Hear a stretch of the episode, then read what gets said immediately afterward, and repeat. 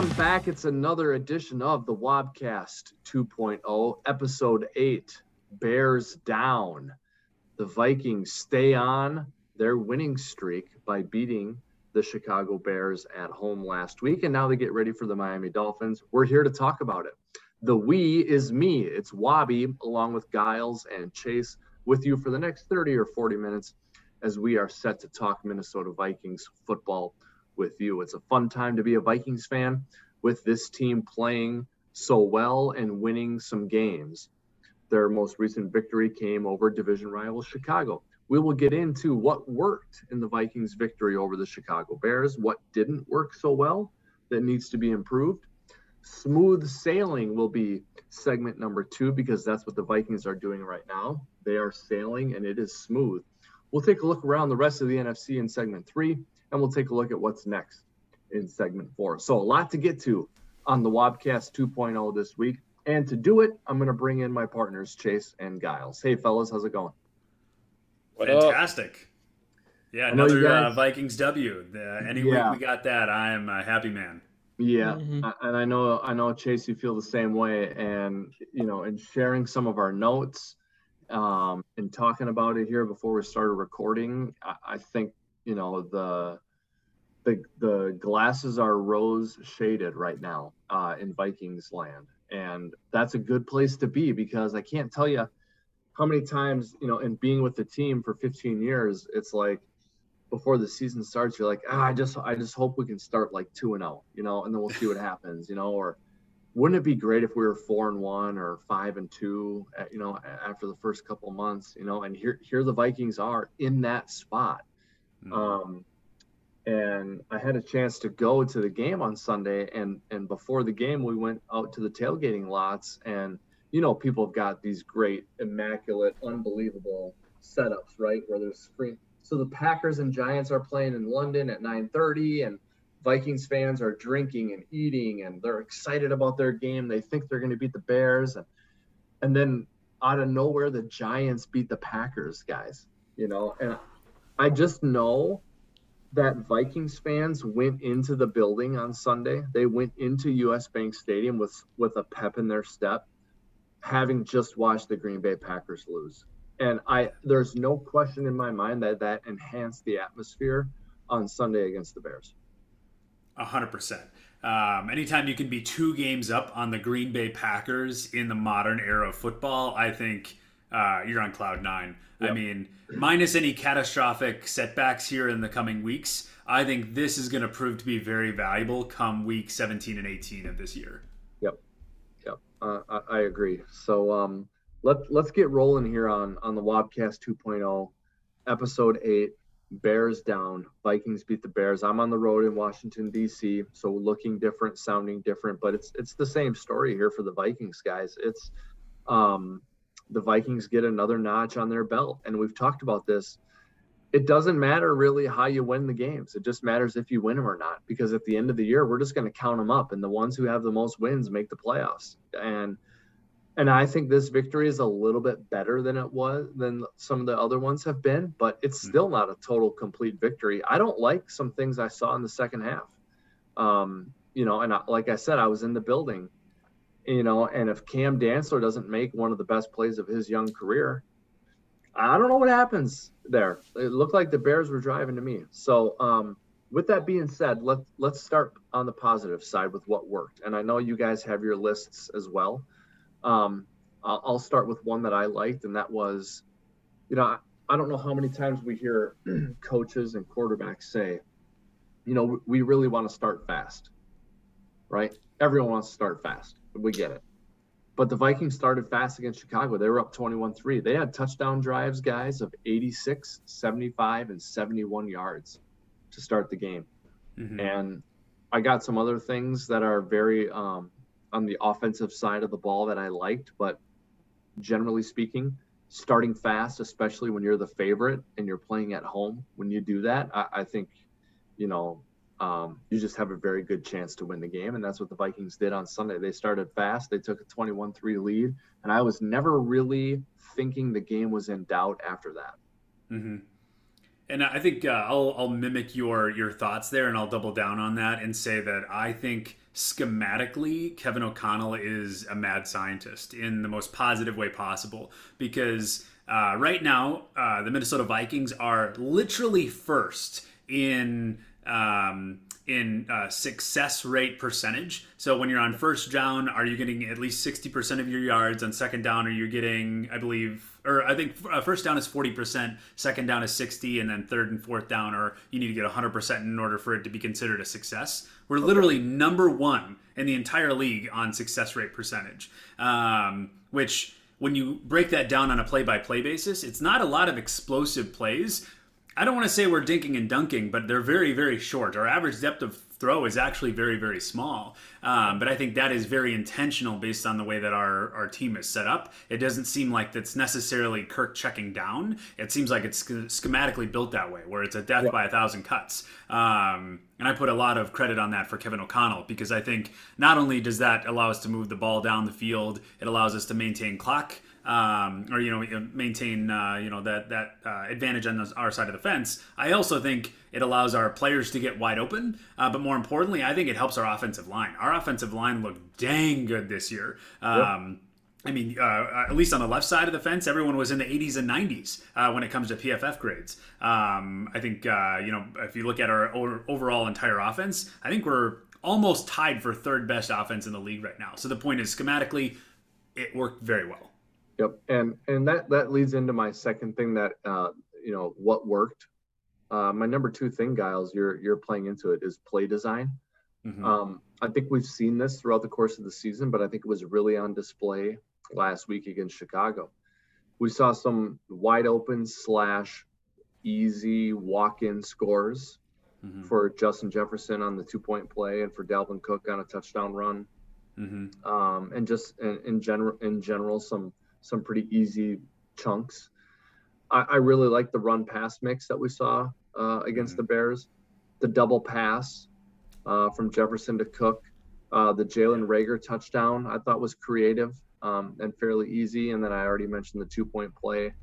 Mm-hmm. I thought that was a good design down on the goal line where um, Adam Thielen is running off coverage and Justin Jefferson is wide open in the flat. And this is, I think you're right, Giles. I think I think Kevin O'Connell is in a groove right now mm-hmm. with his play design and play calling. And yeah. this is something that comes and goes, guys, um, throughout the course of a season for any any play caller. You just sort of hit a slump every now and then where it's like, God, no matter what I call, it's not the right thing, you know. Mm-hmm. And you get into some other moments where it's like, no matter what situation we're in, I'm calling the right play. And I, yep. I don't know how it happens, but it just happens. and that's where we're at right now with Kevin O'Connell. And it's interesting that it's happening to him in his first five games as a coach, as a play caller, really. Um, I think that bodes well for the Vikings. Um, and we talked about this um, last week, Justin Jefferson and his inclusion. And um, this is this is my third point of what worked. I think it's Justin Jefferson. The plan for him worked. 12 catches mm-hmm. on 13 targets, 154 yards, and he didn't get to the paint. Yeah, 100%. I think uh, ultimately, when you think about Jefferson uh, and how that factors into the rest of the team, um, I I might be wearing uh, purple colored glasses here, uh, but ultimately, uh, when I see all the different play designs that are happening, I also see a lot of other concepts that are available that aren't being utilized. Now, once again, that might be purple colored glasses, but uh, you know, I see that as uh, Kevin O'Connell thinking long term with this offense, where I think they're intentionally designing their first reads, where later down the season, if those things get taken away, I think they might reorder their their read yeah. sequence and say, you know what, it's the same thing, but we're going to throw something entirely different at you. Uh, and you can yeah. finish your comment, uh, Wobby. You, you broke up there for a second for a little bit. No, no, I, I think you picked up right where I left off, but I, I just think it's it's notable to me that Kevin O'Connell is is is in a groove very early in his coaching and play calling career. I think that bodes well for the Vikings. Mm-hmm. Um, I think the plan for Jefferson was good. I don't think they were overly reliant on him. Mm-hmm. I think that they played off of that. Um, and so, especially in the first half, mm-hmm. I didn't like some things in the second half. So, if you guys want to get into more things that worked well, uh, please do so. But uh, before that, you know, I didn't like the late score the Vikings gave up right before halftime. Mm-hmm. I didn't like the missed field goal. I thought the Cousins interception was terrible. Mm-hmm. And throughout the course of the game, I didn't like the Vikings edge on defense, how they play on the outside. I thought the Bears got I thought the Bears with some guys who aren't that fast, I think they gained the edge. I thought I thought David Montgomery got outside a couple of times and I didn't like it. Yeah. Um, you know, so if I could nitpick, those are some things I would nitpick. But again, the Vikings won the game. They're four and Mm-hmm. one. So um, and that's really all that matters. And I still the Vikings are in first place in the NFC North. I think they're the second seed in the NFC, and I don't think they've played two halves of football yet. Not one time. I think there's a lot of good leading indicators where our team is headed in a great direction, but there's also things to nitpick and to, to improve upon. And I would say one of those, at least after the last game, is tackling. To you, see to your point in the second half, ah, we yeah. were horrible at tackling. I think we ended the game with a, a 42.8 PFF grade, which is fairly abysmal. Um, and I think that was partially partially schematics, partially players not being fast enough, uh, and and you know poor execution. But the point is, you got to be better at tackling. I mean, historically through this season, although it's just a few games. We've been moderately okay at tackling, but we got severely worse in that game. So I think uh, if we can figure out a way to maintain, we played pretty well in the first half. If we can maintain that through the rest of the games, I think that will be um, to our benefit. Yep. So as we move in here to the next uh, segment, um, the next topic of discussion here, I, I think right now for the Vikings guys, it's it's smooth sailing, and I, I don't think you ever want to get too comfortable in this league because weird things can happen and teams can jump up and get you. hmm But four and one through five games, a victory over the Packers, undefeated in the division, um, and and to me, three games coming up here where the Vikings will likely be favored. hmm Um, they're at Miami, favored. Bye week, they're going to be at home against Arizona, where they will be favored, and I think at Washington they will be favored. And I expect them to be seven and one. And at that stage, halfway through the season, the NFC North is the Vikings to lose. And Green Mhm. Bay drops another game last week, and I'm not going to count them out because they have Aaron Rodgers and Matt LaFleur has has won 13 games in three straight years, and they get another crack at the Vikings late in the season. So I'm not going to count them out, but the the road to the NFC North does not go through Green Bay anymore this season. It goes through Minnesota right now at four Yeah. and one with the victory over Green Bay. I think they're going to be seven and one. It's smooth sailing. And my question for you guys is, what scares you? You know, and Giles, I know you're going to go over some PFF grades that are going to make people feel good. But before you do that, I mean, what scares you? Because I don't see a lot. I have three things, and I kind of feel like they're nitpicky things. So I'm not even going to lead with them. I'm just going to gonna open it up to you guys. What's there to be scared of right now? the the first thing that comes to mind is the Philadelphia Eagles, and I don't mean that in the most literal sense. Obviously, we lost to them, and that was not a great game. Um, but I would say uh, there's only one one uh, number one seed at the end of the year, and there's only one bye week, uh, and with home field advantage. And I think if Yeah. Philadelphia continues on that trajectory, um, we won't be able to get a nab at that uh, at that home seed or the home field advantage, which I think obviously has played to the benefit of the Vikings for a long time. Um, but I will say, on a positive note, I think Philadelphia is clicking right now, and in a lot of ways, the Vikings are not yet. And I hope that the Philadelphia Eagles get figured out and they maybe peak too early, and we Yeah. maybe get the benefit of peaking late, which uh, you would ask any football um, expert. It's much better to peak late than peak early. So I think that may come into our, our benefit, but ultimately, just getting that number one seed may feel a little bit out of reach if, if uh, people can't start figuring out the Eagles. Yeah. I, I think that's a good point. And um, with, I, I mean, I, I've been to Philadelphia for playoff games and big games. I mean, that that's a pain in the ass, man. I mean, that is that's Yep. like going to Minnesota. That's like Yep. going to Seattle when it was the Legion of Boom. hmm That's like going to New Orleans when they had Brees and um, and they were really humming there. Yeah, uh, that that's not good. You don't want to Yep. go to Philly in the playoffs. That, that's Arguably bad. the most aggressive fan base in all of football. yeah, yeah. Um, it's just a tough good. space to be in. Um, I don't love um, the the defense, Mhm. and I think there's probably some PFF stats and grades that would that would counter my position here, Mhm. and and I think there are some Vikings defenders who would be like, you know, look at the scoreboard. you know, but I'm not in love with it yet. It's been good enough to help them win some games, but if it was really like a what scares you thing, I would put the defense on there. Like I, am not mm. convinced that they are um that it's it's well put together yet. Mm-hmm. So yep. that's a thing that I think we need to watch. I I would agree with you. I think that should be a cause for concern. I would say it depends on the angle that you're looking at the team. Um, I can maybe even give a peek at the PFF grades, but it really it depends on your perspective. If you're looking at it in a vacuum where we are at um, through five weeks, technically we're a top ten defense across the board.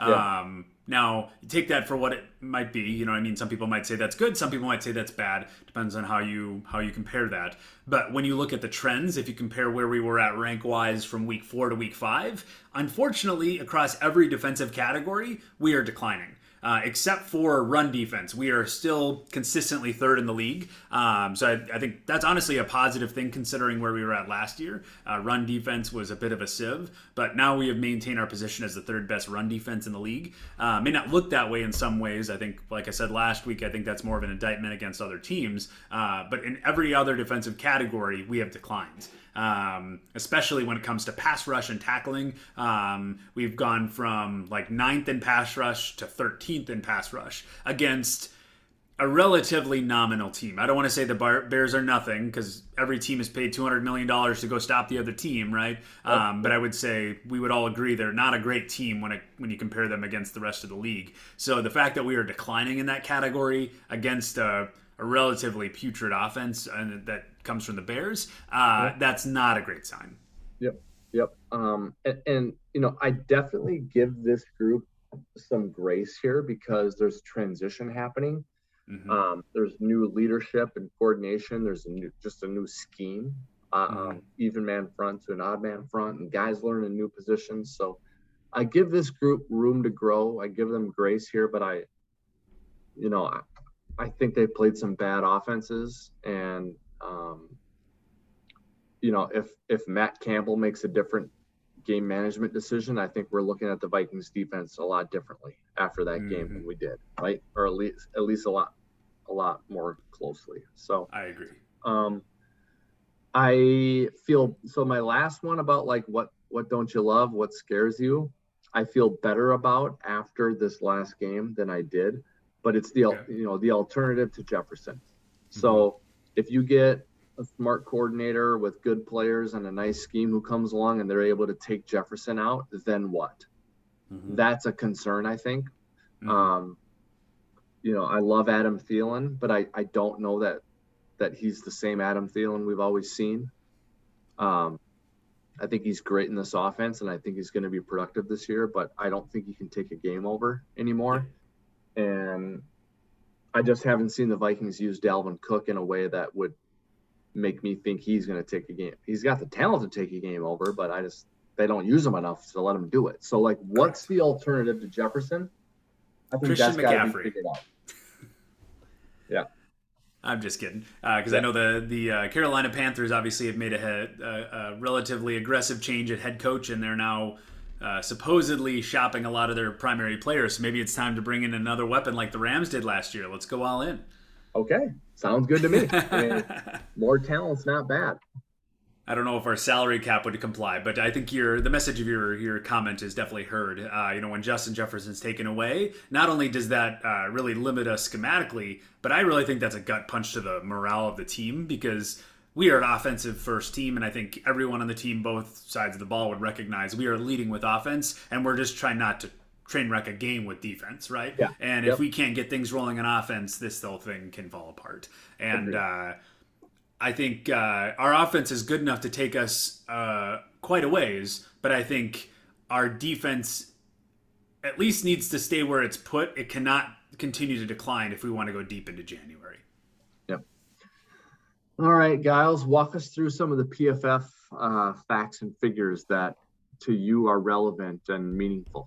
Yeah, absolutely. Well, uh, we've actually cracked the the top five when it comes to total uh, total teams according to PFF. We went from sixth to fifth, so I think that's obviously a, a great nod um, to be in that category. But when we're breaking down offense and defense, let's let's talk offense first. Um, last year or last week rather, we were ninth in total offense, and after our performance with the Bears, we moved up into the top five category. So not only are we a top five team, we're also a top five offense. Um, when you consider passing, we increased again. Uh, I think we increased in every category offensively, so that's a great a great nod. Uh, we went from ninth to seventh in passing offense. In rush offense, we went from sixth to sixth. So we were, you know, in the same category. We're we're uh, just outside the top ten. The biggest leap, though, drum roll please, is pass blocking. I think schematically Ooh. and uh, coaching, we went from 20th to 14th. Okay. Um, uh, Christian Darrisaw, I believe, is the second overall rated tackle in the entire league. He had a phenomenal game, especially on our left side. Ezra Cleveland's doing great. Uh, Garrett Bradbury, can you believe it? He's rated as the ninth best center in the league right now. Pass yep. protection last week, he had an 85.1 pass protection grade, which if you would have told me that beginning of the season, I thought you would be lying to me because last yeah. year he was in the 40s consistently every game. For, so for him to be in the 85 uh, range is that is I, I, can't begin to underscore how important that is. That's huge. I, mean, you, I think that was huge. If, if I would have told you at the beginning of the season he's going to grade out for the season to be a 70, you, you would have taken that.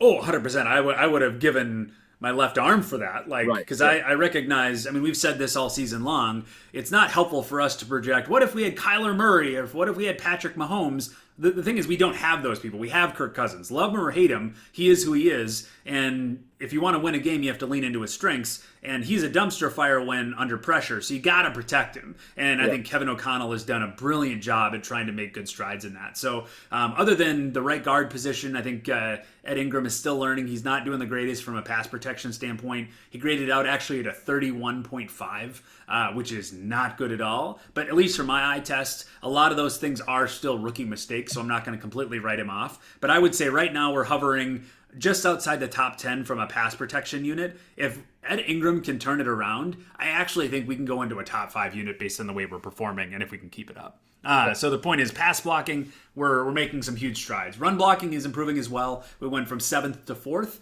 um, so we're you know top five run blocking unit as well. And then points scored, we went from 15th uh, uh, to 11th. Now, I think for us to really go the distance, I would love to crack the top five uh, from a point scored perspective. But I do think, as a side note on points scored, um, it is slightly skewed when you look at teams like the Lions, who have put up just enormous amounts of points where it's a little bit of an oddity. Now, this last last week they didn't uh, put up uh, any points, but I think the message is still received. Um, it's not necessarily an indictment on the Vikings; it's more an indictment, or you know, a, a compliment to the rest of the league in getting some enormously high uh, scoring games. Uh, so, offense, every category we're improving except for run offense. We stayed the same, and we're we're uh, at the sixth ranking. Defense that, like I mentioned before, has gone down in pretty much every category. We went into the week at ninth and ended at 11th. So we are no longer in the top 10 from a defensive standpoint. Um, rush defense, we still stayed the same. We're, we're third, so we're still sitting pretty stout. Um, pass rush, we went from ninth to 13th. Uh, tackling was an area that we really we went from second to sixth. Uh, that game was not not great. So hopefully we can pick the pieces back up. And last week we talked about coverage. We were 26th. Well, we got even worse. Now we're 28th. Uh, so we're, we're continuing to not be great at coverage. And points allowed, we got worse as well. We went from 13th to 17th. So yeah. um, defensively, we gotta we gotta pick up the pieces. And and Giles, that that's I, I don't think we should just gloss over that. You know, mm-hmm. I think there's a lot of good things to say about the team, and I think they're in a really strong position. And I I think, I mean, I think they're going to win the division. Honestly, yeah, I do. agreed. So, but minus injury. Yep. But like those those slides on defense in a week where you played the Bears, I mean that's concerning. You know that I mean, uh, we kind of joked the last couple of weeks about the Bears passing offense. Like going into the game, I think they had two passing touchdowns and and four interceptions and yeah, and like 50 it, yards passing all season or something like that. Like just yeah, atrocious numbers. That was not great. I didn't like that second half on defense and I think there's just I think there's some sort of phenomenon where it's like you're up 21-3 in the NFL, like you're they're going to come back on you. Like mm-hmm. you're not going to win the game 42 to 6. you know, so that's going to happen. I just I didn't like the way it happened. I didn't like how easy some of it was. About the only thing I really loved, I, I thought they got, I thought they crashed the pocket pretty well when they were coming after Fields. I would agree. I Fields had like, I think he was their leading rusher. You know, and those weren't designed runs. No, I they mean, were escape the those pocket. were scrambles, right? Yep. So yeah, they didn't do a great job maybe of containing him or tackling him, but I liked that the pressure was there. That's yep. really about the only thing I like though on defense. Yep. So. I think things can get better there. You've just detailed that uh, with your PFF grades, and I think anyone watching the games with along with us, Giles and Chase would agree. Like, you know, Zim's gone, but the defense didn't magically get better because someone else came in. There's still some no. some ground to make up there. I do have a, a one last uh, additional thought in the back of my head, and I might be completely off. This is me speculating a bit, but it partially feels like they designed this offense to live uh, at least a little bit around Andrew Booth and Andrew Cine, or uh, uh Lewis Cine rather. And yeah. I think obviously neither of those players have really got on the field at all uh, for a variety of reasons mostly injury but it feels like they're like oh well they'll be on the field next week so we're just going to keep our our strategy and we're going to just lean into it and once these players are here it'll all be fixed because mm-hmm. Uh, at least from when I was doing uh, draft analysis back uh, in February, in, you know, before the draft, um, I heard a lot of people talk about Andrew Booth like they talked about Trevon Diggs. Although he may get burnt a little, he's not a perfect player. He is a very uh, explosive player and he wants to take advantage of situations. And part of me wonders if they were like, you know what, we're going to play two high safety really deep so we can protect the explosive plays. Okay. Uh, and if we uh, get really stout at the run and we have a decent pass rush, we will at least keep them to intermediate stuff. And then if we can let Andrew Booth play like free safety almost like go pick off all your stuff you know you're gonna get burnt sometimes but maybe we'll get some explosive plays out of it if they were planning on leaning into that it's just he couldn't make the field the only reason i bring that up is i think for the first time this season andrew booth is not on the injury list he should is he's slated to play so that's my saving grace. Fingers crossed. Maybe there's a there's a hail mary here, so to speak, where if you can enter in, maybe we can shift our strategy and lean into it a little bit more. Um, but that's kind of my my gut reaction to that. That maybe things shift um, now that we have some different personnel to put on the field. Sure. Yeah, and, and at this stage, Giles, uh, Chase, I would say play those guys that you're talking about, the young guys or the inexperienced guys. No one is really just holding it down in a way where it's like, ah, oh, we can't take him off the field. He's playing too great. No, yeah. I don't think anyone's really there. So, would you bench Patrick Peterson? I recognize um, that's a hot take because he's gotten a bit slow. He's not a, he's not a dumpster fire to be very clear, but obviously kind of a, a sensitive subject when it thinks when you when you think about putting Andrew Booth in. I think you got to weigh that heavily, mm-hmm. but before you do it, you got to be sure, man, because he carries some clout and some leadership and some swag out there that I think has value. So yeah, I agree. I'm not saying no. I'm just saying you can't do it flippantly you yeah, know I like agree. in the in the middle of a game and then then you do it for the rest of of the season i think it's got to be really intentional i agree and i don't know if andrew booth could ever play slot or if uh if uh, you know Cam Dantzler could maybe fill in the slots, we could get all three of those players on the field. Um, just trying to think about how you can get a little bit more speed because our entire yeah. defensive yeah. schematics are predicated on speed, and unfortunately, our speedier players aren't making it onto the field. When you think about linebackers, thinking about Brian Asamoah, obviously Lewis Cine is out for the season. Some of those elements that I think they maybe were planning on leaning into a little bit more, they no longer have at their disposal, and they yeah. haven't they haven't adjusted quick enough. So something needs to change if we want to at least maintain a sense of relevancy and not tra- yep. train wreck the games. Agreed. Totally agree. Um, let's take a look around the NFC, guys. Um, Philadelphia, cream of the crop here. Uh, you know, I think Jalen Hurts is feeling it. They have a lot of speed on offense, love their pass defense, very good home field advantage, and a lot of mm-hmm. swagger. Um, so when we look at at the topography of the NFC, Philadelphia at the top, and um, we'll see if Dallas can knock them down here a little bit. You know that Dallas defense is playing great, and mm-hmm. those two teams play each other this weekend that'll be a fun game to watch. Agreed. Um, sticking in the NFC East, um, the Giants. I mean, Brian Daboll, what a guy! Isn't it fun to see? It's fun to yeah. see. I mean, this is a this is a franchise that was that was in a bit of despair, you know, and they had a quarterback in Daniel Jones who they took really early, too early to give up on him. They had Saquon Barkley, who we all know is so good. Mm-hmm. They couldn't give up on him. And um, Brian Daboll comes in there and sort of gets them humming. Um, yeah. if the season ends today, if the season ends today, if Kevin O'Connell doesn't win offensive or a, a, a player of the year or a coach of the year rather, it's Brian Daboll, hundred percent hands down. Yep. Yeah, I agree. Um, San Francisco is a team that I think we gotta look at as a team that will be in it to win it in the NFC mm-hmm. at the end. I think they're well coached. I, you know, the, Kyle Shanahan like fourth quarter choke jobs are well chronicled, but mm-hmm. um, I think he's a damn good coach. Mm-hmm. I think he's a good play caller. I think that defense is playing out of its mind right now. Mm-hmm. I think Garoppolo gives them some some solid footing, you know, mm-hmm. where that you didn't have with Trey Lance. I don't think he's got the upside that Lance had, but I think his floor is much higher than Lance's. Mm-hmm. I think they're another team with a bunch of speed. Um, I would put the Vikings here with Philly, the Giants, and San Francisco. And then I want to express a little disappointment in a, a team. And then I want to say some teams I've got some respect for. Um, I'm a little disappointed in Tampa. Yep. You know, um, I'm rooting for him. I love Brady. Um, I think Todd Bowles is a guy that would be fun to see have some success, but I'm just I don't love what I'm seeing there. Yeah.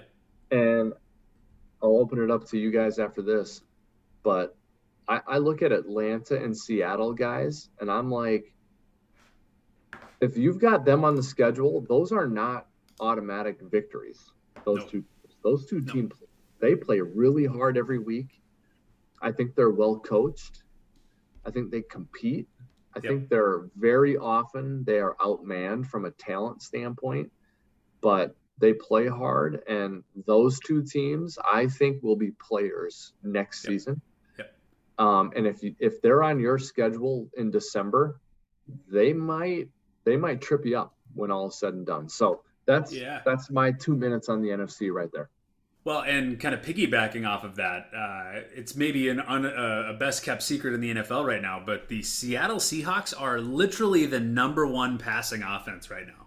They're literally number one. Like, isn't that like who would have thought? The moment you get rid of Russell Wilson, things are going to start to pop. I don't understand that's this league though don't yeah. you think i mean that that stuff happens in this league yeah you know it's absolutely phenomenal yeah yeah uh-huh. uh, but yeah i would agree tampa is definitely taking a step back i don't know i mean if it's uh, off the field issues going on in tampa are there but they obviously are not clicking but knowing Brady, he is a uh, a late peaker anyways, so they're not yep. out of the out of the dance yet. Um, there's still plenty of time left, but uh, I don't think locking up a number one seed is in their future. Um, so I think that's all to the benefit of the Vikings. Yep, totally agree. Um, are you okay with me putting San Francisco up there as teams who will be in it to win it at the end? Absolutely, they have a stout, stout uh, offense and defense. I mean, I'll never root against Deebo Samuel. He's he's quite a player. Anytime yep. he's on the, the the football field, I think he's gonna wreak havoc. So yeah, hundred percent. Yep. All right, let's take a look at what's next for your Minnesota Vikings guys. It's um it's Vikings Dolphins in Miami on Sunday at noon uh, Central Time. Looks like we will have um you know we're not going to have Tua or Teddy at quarterback. We're going to have Skylar Thompson for the Dolphins. Um, and I think that should probably create some optimism and some confidence for Vikings fans. But I've just my experience in the league, I would say just be ready for the unknown here. Like mm-hmm. I think Mike McDaniel is a lot like Kevin O'Connell. Like I mm-hmm. think he knows what he's doing, you know, I and agree. He's going to go through his his learning curve and take his lumps as a rookie head coach, but I think it's a guy who's been trained well and knows what he's doing. And I think Mike McDaniel will have some things for the Vikings that they can't see coming. Un, unscouted looks, things you couldn't expect because you got a, a quarterback who you you know who no one really knows much about. And so I think the key for the Vikings will be to be ready on the road in Miami as as road favorites. Be mm-hmm. ready to take a big punch or two yep. from Miami early on in this game. Yep. Maybe you're down 10 nothing or 7 nothing or 14 nothing. Yep. But be ready to absorb that and not lose your mind and Mhm. not deviate from your plan. Yeah. And let your talent advantage over the course of 60 minutes, let that eventually lead the way to a victory. I think that'll be the key for the Vikings. I think they need to be poised. Um, I, I think they need to stay healthy and stay hydrated so you don't have good players leaving with cramps. But Yep. then after that, I think you got to stay poised Yep. and stick to your guns and let your talent take over in the end. Mhm. Make Miami tackle Dalvin and Mattison and then strike with Jefferson when you can. That to me is the key to victory. But I do expect Miami to compete and be and have a lead at some point in this game. It's just the Vikings got to hang in there and then take it back. Yeah.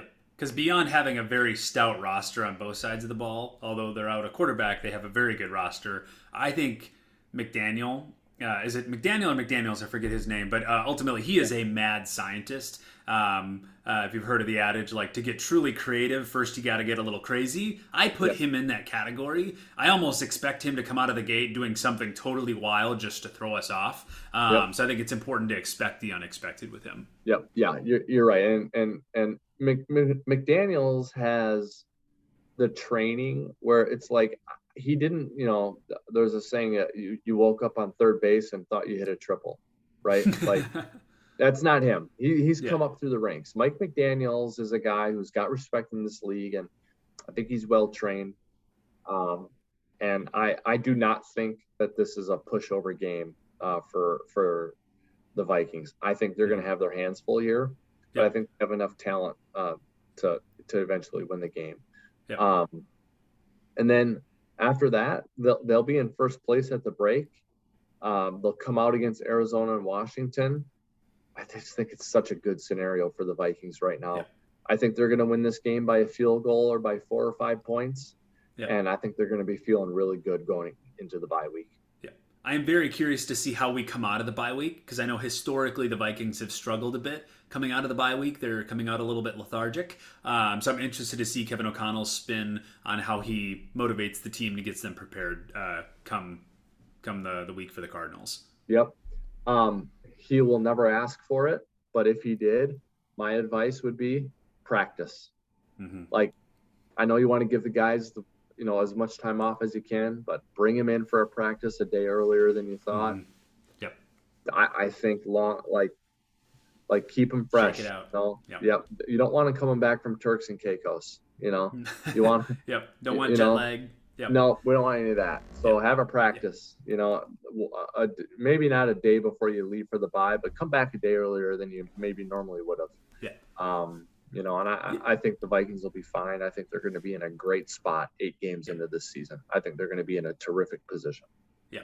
And you're honestly bringing up one point that I didn't didn't bring up earlier in the the show, but I think anytime you're coming back from a different time zone, there's obviously some jet lag involved. And I think uh, it might have been Eric Kendricks that came out maybe uh, sometime last week, and he said they weren't firing on all cylinders until like Friday afternoon, coming back from London before the Bears game. So you could make an argument that maybe they were just feeling jet lagged even into the game, where they tried to come out hot. They they had planned very very well, but they just didn't have the juice in them to carry it through the season or uh, through the rest of the game. So the point is, I'm interested to see what they do this this week. Maybe there was just not enough juice in the tank, but also when you compare that to the bye week. Doing exactly what you're referencing to ensure that we don't come into a game jet lag, that we are fully rested, fully prepared, and ready to go, you know, take them down. Yep, yep. Yeah, I, I think that's a big key here. The Vikings, I do not think should go into this game thinking they got it in the bag. I think Miami's going to give them everything they can handle, but I think there's just too much of a talent advantage on the purple side. Um, that you know they, they should end up winning the game. So we we will see what happens. Um, hmm it's an uncommon opponent for the Vikings. They see them once every four years. They're in Miami once every eight years. So it's it's um you know it's a it'll be something new to our eyes uh, or to many of our eyes, and it'll be fun to watch. And look, if if Tyreek Hill plays and Jaylen Waddle's out there, I mean that's a challenge. It's a challenge Yep. to defend, and we may see some fireworks. So I'm excited to see this game. I do think Miami is among the class uh, in the AFC. Obviously, without Tua, they take a step back, but I think it's a very good roster and, and a good test for the Vikings. So we'll see what happens. Um, no matter what happens, we'll be here to talk about it. Um, next week is a little dicey, though, uh, honestly, for the Wobcast 2.0 because yours truly will be in the Southern Caribbean, uh, floating around for a little while. So if I can get internet connection, I will join Chase and Giles, and we will record episode nine of the Wobcast 2.0. Hopefully, talking about a Vikings victory. I'm very much looking forward to watching this game um, in a cabana or on the beach, or I don't know what I'm going to be doing, but um, I'm not going to be dealing with hail, which um, executive producer Chase tells me it's hailing right now uh, in Minnesota. I'm not going to be dealing with that or any breezes of, of the cold variety. I'm going to be in the Southern Caribbean. So I'll do my best to join you guys so we can record episode nine of the Wobcast 2.0. Okay. There we go. All righty. Um, we uh, encourage you to subscribe and download and um, the Wobcast 2.0 wherever you do that with all of your favorite podcasts, the Apple Apple Podcasts, Google Play, Spotify, YouTube. Uh, at Wobby on Twitter uh, is where you can interact with me on social media. And of course, you can always email the show, the real Wobcast at gmail.com. That's it for episode eight of the Wobcast 2.0. The Vikings preparing to play the Miami Dolphins, seeing if they can go to five and one on the season and head into their bye on a winning note. For executive producer Chase and my co host Giles, this is Wobby signing off for now. Skol Vikings.